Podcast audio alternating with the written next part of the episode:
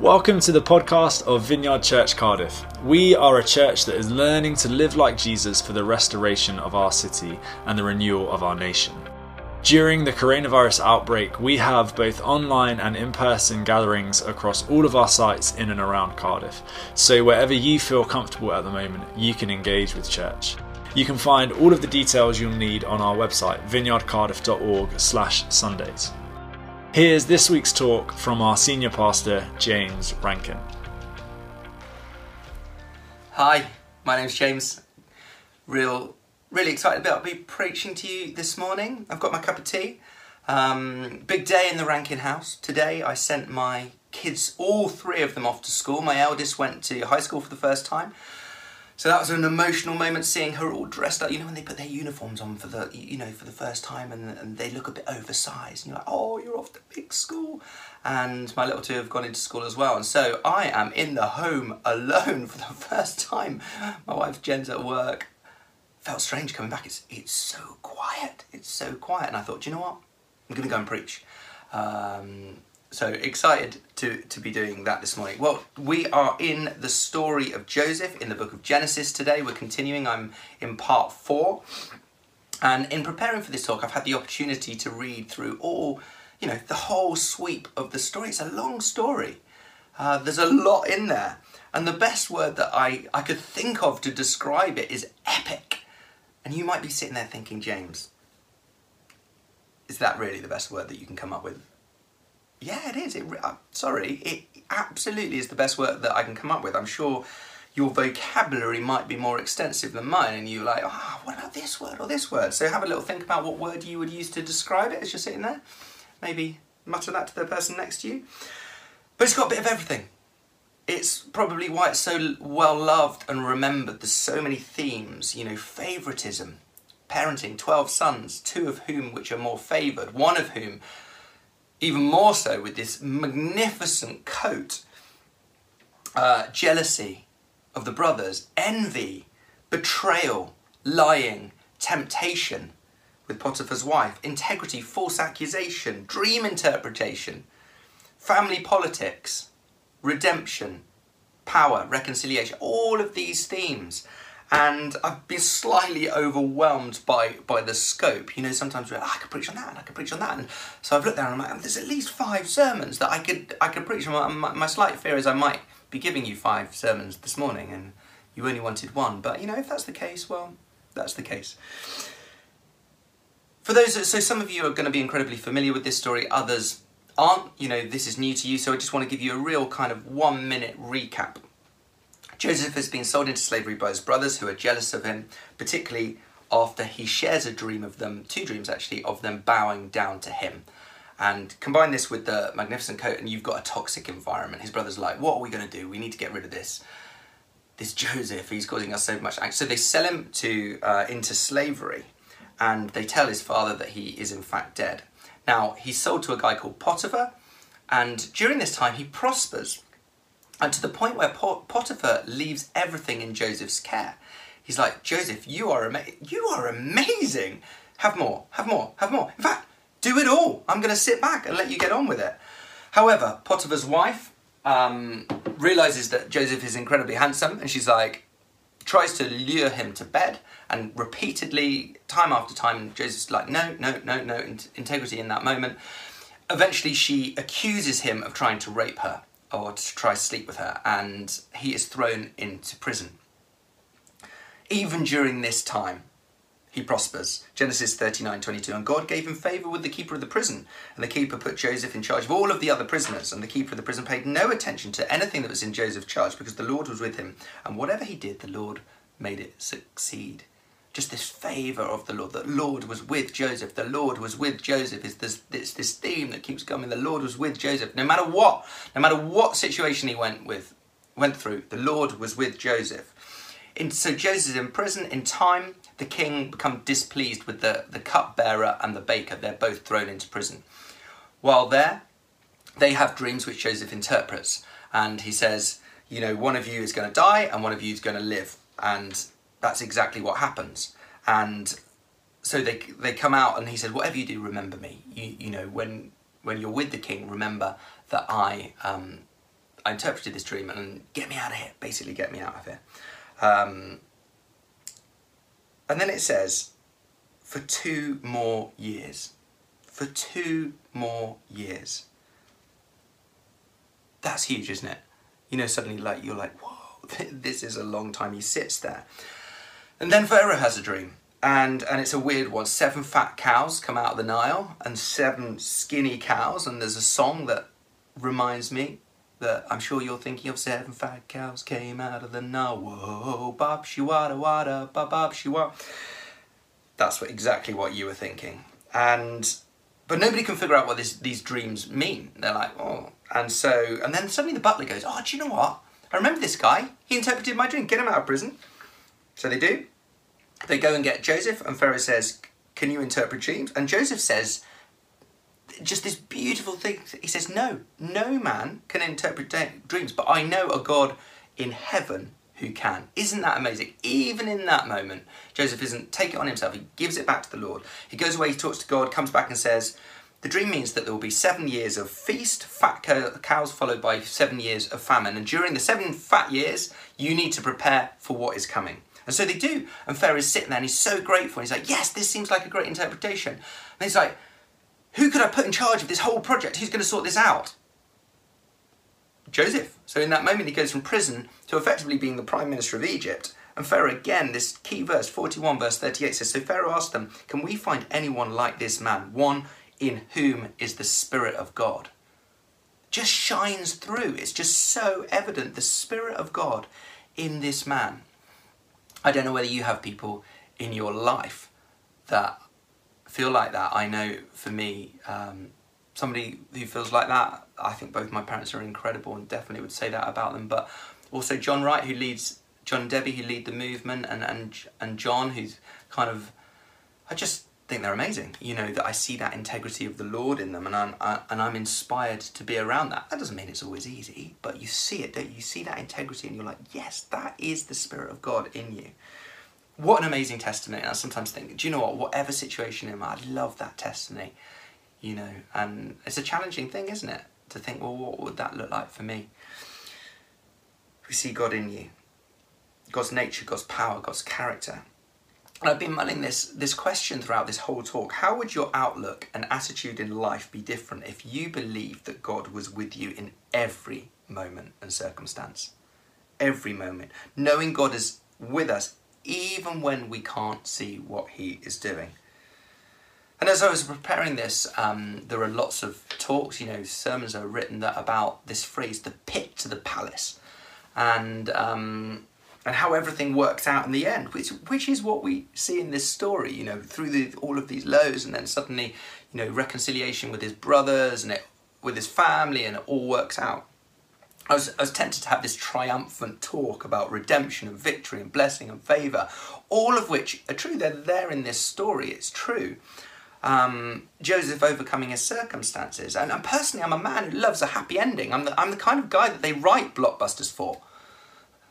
You know, a lot of people are like, oh, you know, I like these art house smaller films with subtitles, and that's Jen. She would always pick the subtitled film in, in a different language that's far more creative. I Transformers. Do you know what I mean? Straight down, you know, these brilliant films, and you're sitting there, terrible. I, am not sure I could say Transformers is a brilliant film. Anyway, I don't. I'm I'm pretty shallow. I don't even like the middle bit of the story where it all goes wrong. I just like the good ending, and and and this is a bit like sometimes the gospel of the American dream, isn't it? Which is a slightly simplistic take on the story of Joseph, which is Joseph had a dream uh, and he fought for that dream, and then we kind of skip the middle of the story. Um, and we're just like, and he worked hard. And then the Lord blessed him and prospered him and made him rule over his brothers. And we can turn that into our situation. Just go after your dreams, and if you and if you work hard enough, you're going to get there. But in in my experience, God dreams are costly. They are beautiful because in that moment we all know we are absolutely in the will of God. But they're far more about God and his purposes than they are about us. And this but what God does is he brings our talents and our skills and the uniqueness that he's put in us. And he combines that with the Lord's purposes, something that is so much greater than us. And, and the lens that I really want to look at this talk through is, is chapter 50, verse 20. And so I just want to unpack that as we go through the story. And, and it's kind of all the, it's kind of, some of you will know this verse, but it's really deeply profound what it says. It says, You intended me, you intended to harm me. And this is Joseph speaking to his brothers at the end of the story, which Alice is going to unwrap further next week as she finishes the series. But God intended it for good to accomplish what is now being done, the saving of many lives. So I've called this talk Living for God in Every Circumstance. Living for God in every circumstance. Why did God allow the terrible series of disasters in, in Joseph's life? And, I, and I'm sure Joseph asked time and time again, God, why am I here? How have I got here? This is so unfair. What is happening to me? And there's absolutely no indication that God explained to Joseph what he's doing during all of these years of heartache. We, we read nothing about God telling Joseph, do you know what? It's all going to work out. I'm sure he would have absolutely known that God was with him in the midst and he would have felt this prospering in all of these different environments. But I don't think Joseph would have sat there and been like, I know exactly how this is going to work out. Nothing in the story tells us that Joseph had any clear understanding of what God, God was up to. than, then sometimes we do in the midst of our stuff as well, when and, and clearly, God's wonderful plan for Joseph's life, life included a huge amount of injustice. And I think it's easy to read the story of Joseph kind of like the American dream. But I think it's deeper than that. I think it's more profound than that. And I think sometimes I just wanted to take a moment of why does God allow the injustice in this story and sometimes in our stories as well? And as humans, we get to glimpse this story. We read the whole 13 chapters, which gives us the whole sweep going, oh, it's going to work out all right. And yet, hindsight's a beautiful thing, isn't it? You're like, oh, yes. And because you can then go, oh, God, ah, yes, I understand. So Joseph had to go through that in order to meet Pharaoh. He had to do that in order to become the prime minister of Egypt. He had to do that in order that he could then save his brothers' lives when the famine came, that God could put him in charge of all of the saving of many lives, all of those people's lives. And we can look at that story and be like, ah, oh, yes, yes, yes. But in the moment, sometimes it's like, I can't see it. I cannot see what you're doing. There's a great deal about this world and in particular our own lives that, that we don't understand. In fact, there are times when the Apostle Paul tells us not only don't we know what God's up to, but we don't even know how to pray. Romans 8 26 In the same way, the Spirit helps us in our weakness. We do not know what we ought to pray for, but the Spirit Himself intercedes for us through wordless groans. There's, there's, I don't know if you've ever had a moment like that where you feel, I don't even know how to pray. And, and it's almost this, it's your soul. It's like this guttural thing, like, I've got no words. I don't know what to pray. It's just, here it is, Lord. Like, all I can do almost is present myself before you and give you some of my emotion and what's going on. Is it your will be done or is it rescue me from this situation? What is it that I'm praying for? There, there are moments in, in our life when we kind of look up and say, I, I don't know which way to turn. You know, I don't know which way's up and I don't know way, which way's down. Why are these things happening to me? I don't even know what to ask God for in this moment. And I think there are three things that we have to remember in these moments. And I'm grateful to Rich Nathan for these three things, who's a um, vineyard pastor in the States. He says this three great biblical truths that we must always hold together when we're suffering.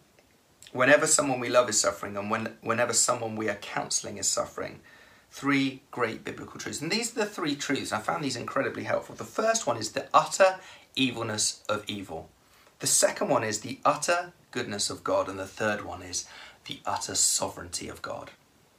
We can't shortchange any of these truths. And in the story of Joseph, we see God affirming each of these three great biblical truths. The utter evilness of evil. Genesis 50 20, you intended to harm me. Joseph to his brothers, you intended to harm me. But God intended it for good. So often, when Christians are giving testimony about God's activity in the midst of a, of a great trial or, or tragedy, we've got a tendency to minimize or diminish the utter evilness of evil as we look at this story in Joseph, it was utterly evil what his brothers did to him. You, you know, this, gen, this jealousy and this envy led into action, which was to sell him into slavery and then to lie to his father. I mean, the betrayal, the all of the all that's going on in there. That's just evil. And there are things that happen in life that are just evil. So let's not try and explain away evil. Let's just sometimes see it and it's like that is absolutely against the kingdom of God. The kingdom of we always talk about the kingdom of God and the kingdom of darkness that I absolutely believe in the devil that the devil looks to rob and destroy and get in and lie and falsehood and all of these things. That is a real reality, the reality of evil. Evil is always evil, and so we have to recognize that there is that going on. So the utter evilness of evil, let's not minimize it. Let's not try and get away from it. It's not just the goodness of, you know, the kingdom of God, it's the kingdom of darkness as well. At the same time, we have to hold that together with God is always utterly good. You intended to harm me, but God intended it for good to accomplish what is now being done, the saving of many lives. Behind all of the tragedy in the, in the life of Joseph, we must always see the goodness of God. This, this three book, God was with us. God's plan for this world and God's plan for our lives is always good. This is the plan that God had from the beginning in Genesis 1. God, after seeing all that He'd created and the world that He made for men and women, Genesis 1:31, God saw all that He'd made and it was very good. And there was evening and there was morning, the sixth day. Psalm 34, verse 8, one of my favourite verses Taste and see that the Lord is good. The utter goodness of God. Blessed are those who take refuge in Him. And we might say, Lord, I don't understand why I'm going through what I'm going through. Lord, I'm not seeing signs of your goodness. I don't know why this is happening. I, I'm confused. I, I'm perplexed. Lament, as Ian talked about last week, when you, you're in it and you're just like, oh, but as followers, Jesus followers, I know that my God is utterly good.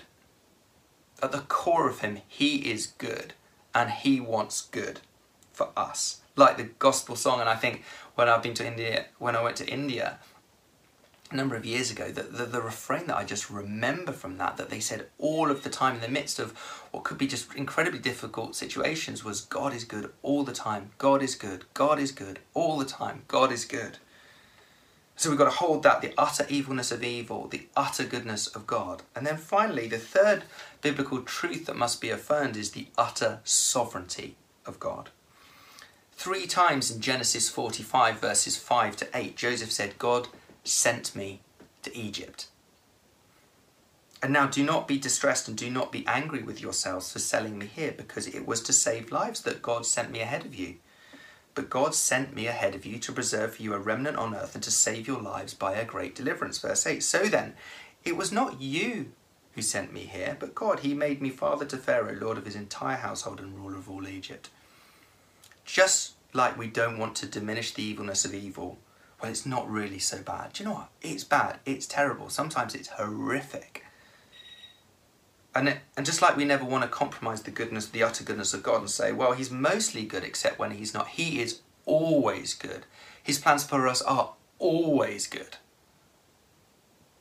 We also never want to compromise or diminish the sovereignty of God and suggest that there are things that God can't control. Theologians usually distinguish between the decretive will of God, in which God directly wills and wishes something to happen, on the one hand, and then on the other side, the permissive will of God, which God permits certain things to happen, including evil.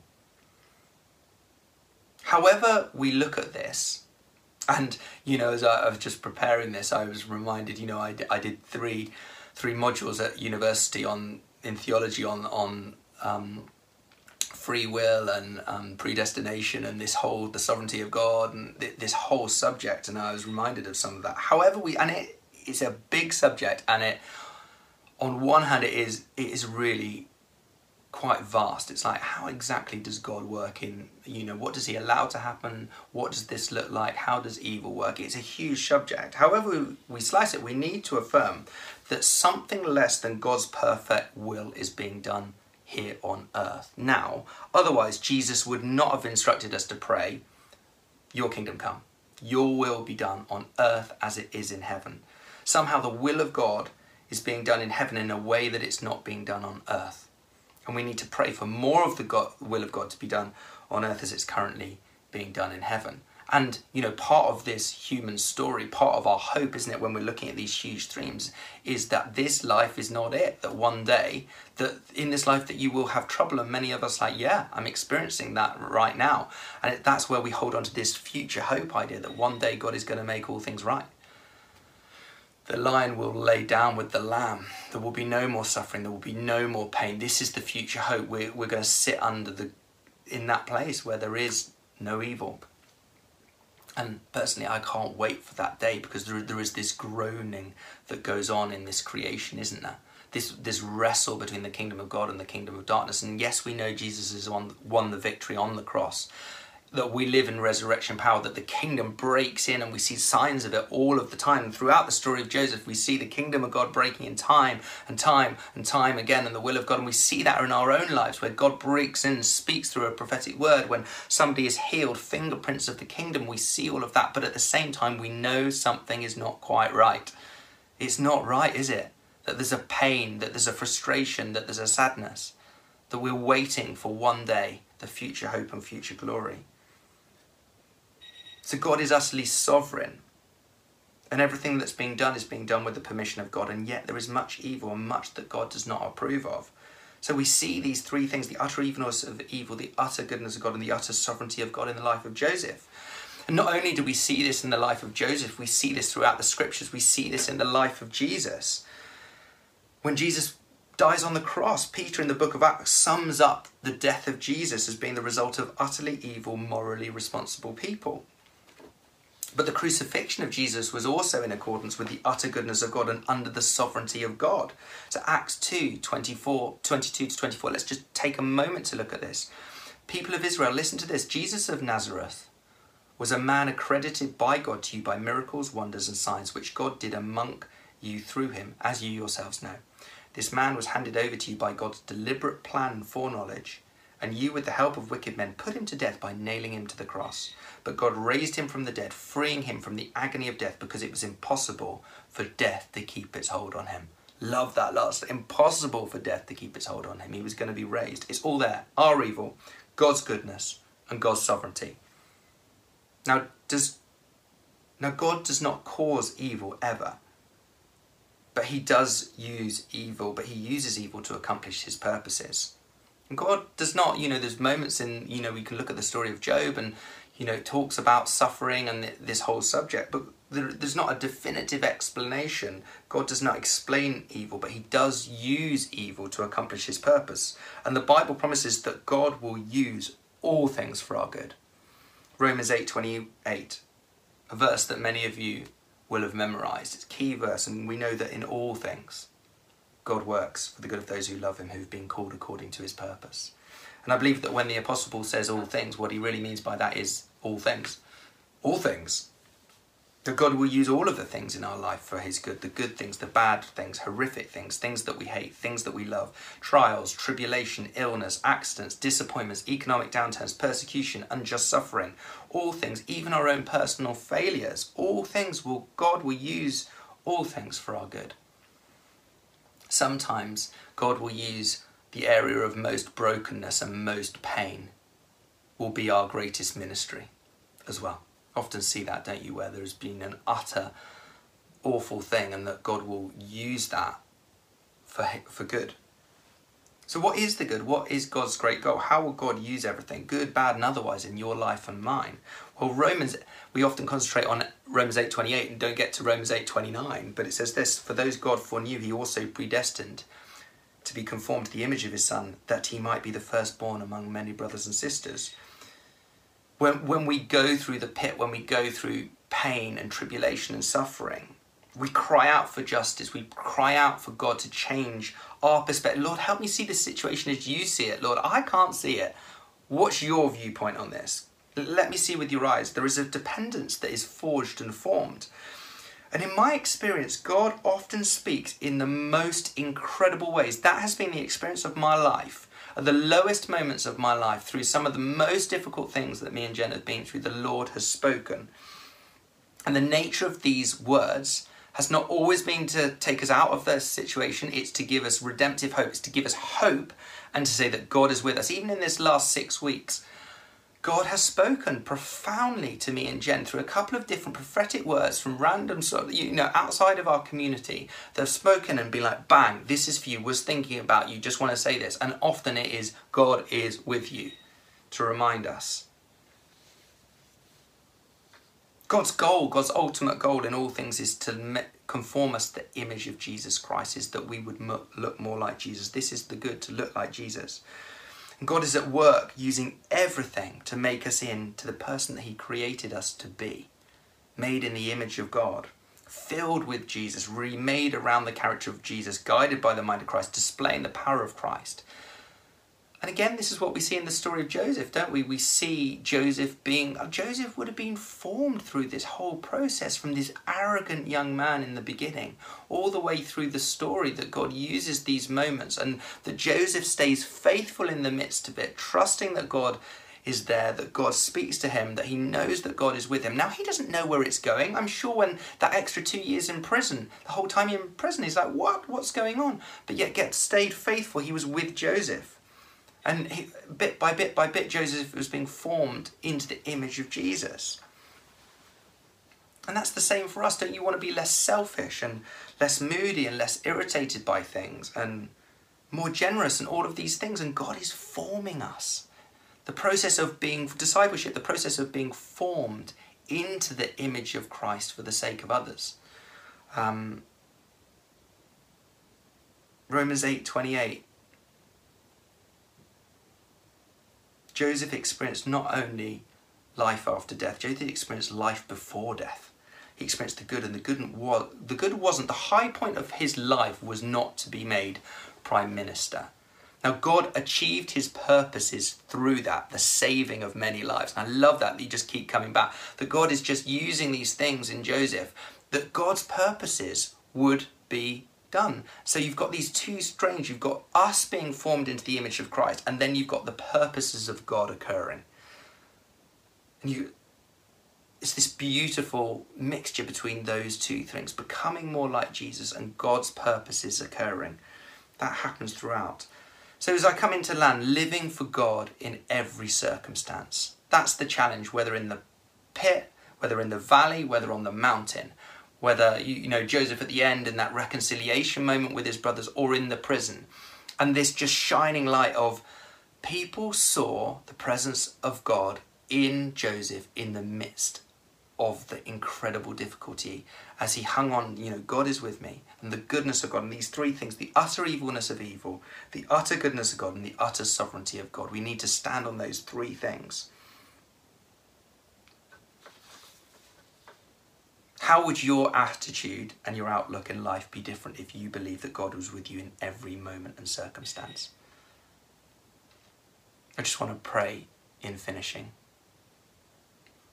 God, I want my life to reflect you in every moment, whether in the valley or whether in the mountain, whether in the pit, whether in the palace.